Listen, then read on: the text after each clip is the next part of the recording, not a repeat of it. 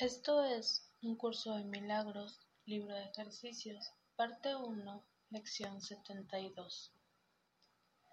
Abrigar resentimientos es un ataque contra el plan de Dios para la salvación. Aunque hemos reconocido que el plan del ego para la salvación es el opuesto al de Dios, aún no hemos puesto de relieve que es también un ataque directo contra su plan y un intento deliberado de destruirlo. En dicho ataque se le adjudican a Dios aquellos atributos que de hecho le corresponden al ego, mientras que el ego parece asumir los de Dios. El deseo fundamental del ego es suplantar a Dios. De hecho, el ego es la encarnación física de este deseo, pues es este deseo lo que parece encerrar a la mente en un cuerpo, manteniéndola sola y separada e incapaz de llegar a otras mentes excepto a través del mismo cuerpo que fue hecho con el propósito de aprisionarla. Poner límites de la comunicación no es la mejor manera de expandirla. No obstante, el ego quiere hacerte creer que lo es. Aunque el intento de mantener las limitaciones que un cuerpo impone es obvio aquí, tal vez no sea tan evidente por qué razón abrigar resentimientos construye un ataque contra el plan de Dios para la salvación. Examinemos pues cuáles son las cosas contra las que tienes la tendencia a abrigar resentimientos. ¿Acaso no están siempre asociados con algo que un cuerpo hace? Una persona dice algo que no te gusta, o bien hace algo que te desagrada. Dicha persona delata sus pensamientos hostiles con su comportamiento. En este caso no estás tratando con lo que es la persona. Por el contrario, en lo único que te fijas es en lo que esa persona hace en el cuerpo, y no solo no la estás ayudando a liberarse de las limitaciones de su cuerpo, sino que estás tratando de activamente de atacar al cuerpo, al confundirla con este y juzgar que ella y su cuerpo son, son una misma cosa. De este modo se ataca a Dios, pues si su hijo no es más que un cuerpo, eso es lo que él debe ser también. Es inconcebible que un creador pueda ser radicalmente distinto de su creación. Si Dios fuese un cuerpo, ¿cuál sería su plan para la salvación? ¿Qué otra cosa podría hacer sino la muerte? Y al tratar de presentarse a sí mismo como el autor de la vida y no de la muerte, resultaría ser un mentiroso y un impostor, lleno de falsas promesas que ofrece ilusiones en vez de verdad. La aparente realidad del cuerpo hace que esta perspectiva de Dios parezca convincente. De hecho, si el cuerpo fuese real, sería imposible no llegar a esta conclusión. Cada resentimiento que abrigas reitera que el cuerpo es real. Cada resentimiento que abrigas pasa por alto completamente lo que tu hermano es. Refuerza tu creencia de que él es un cuerpo y lo condena por ello y afirma que su salvación tiene que ser la muerte al proyectar este ataque sobre Dios y hacerlo responsable de ello.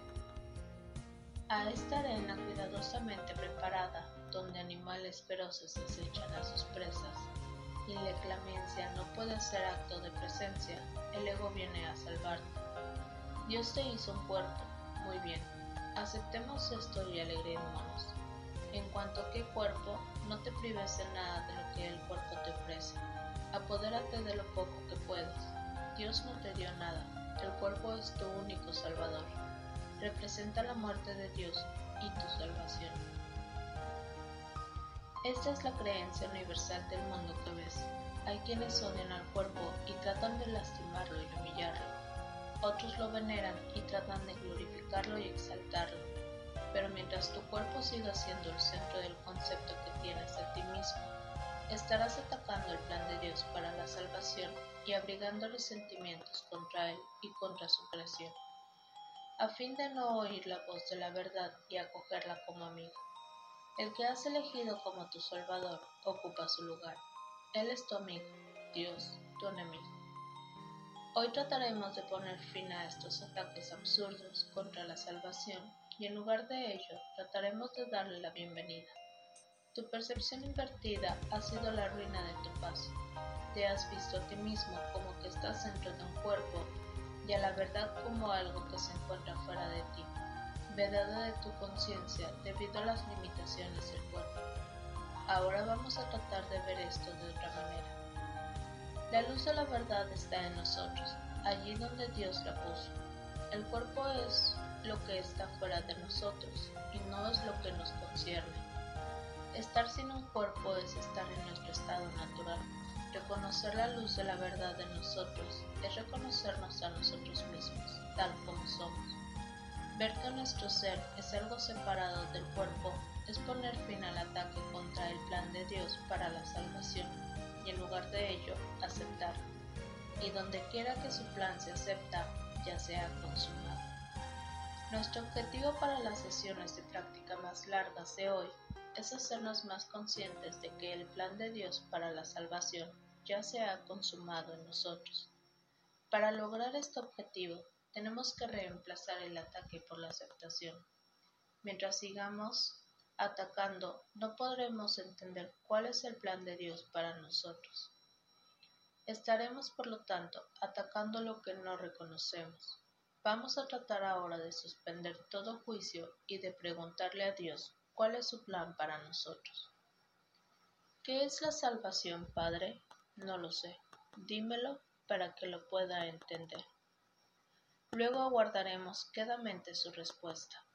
Hemos atacado el plan de Dios para la salvación sin habernos detenido a escuchar en qué consistía. Hemos expresado nuestros resentimientos con gritos tan ensordecedores que no hemos escuchado su voz. Hemos utilizado nuestros resentimientos para cubrirnos los ojos y para taparnos los oídos. Ahora queremos ver, oír y aprender. ¿Qué es la salvación, Padre? Pregunta y se te contestará. Busca y hallarás. Ya no le estamos preguntando al ego qué es la salvación ni dónde encontrarla.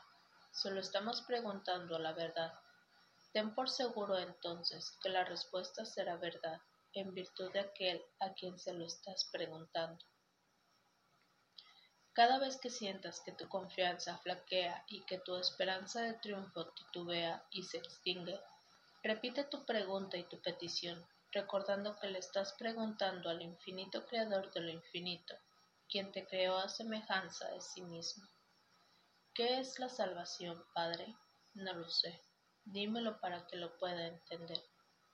Él te contestará. Resuélvete a escuchar.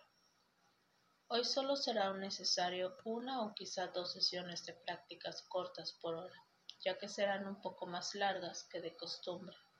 Los ejercicios deben comenzar con lo siguiente. Abrigar resentimientos es un ataque contra el plan de Dios para la salvación. Permítete aceptarlo en lugar de atacarlo. ¿Qué es la salvación, Padre? Luego espera en silencio un minuto más o menos, preferiblemente con los ojos cerrados, y aguarda su respuesta.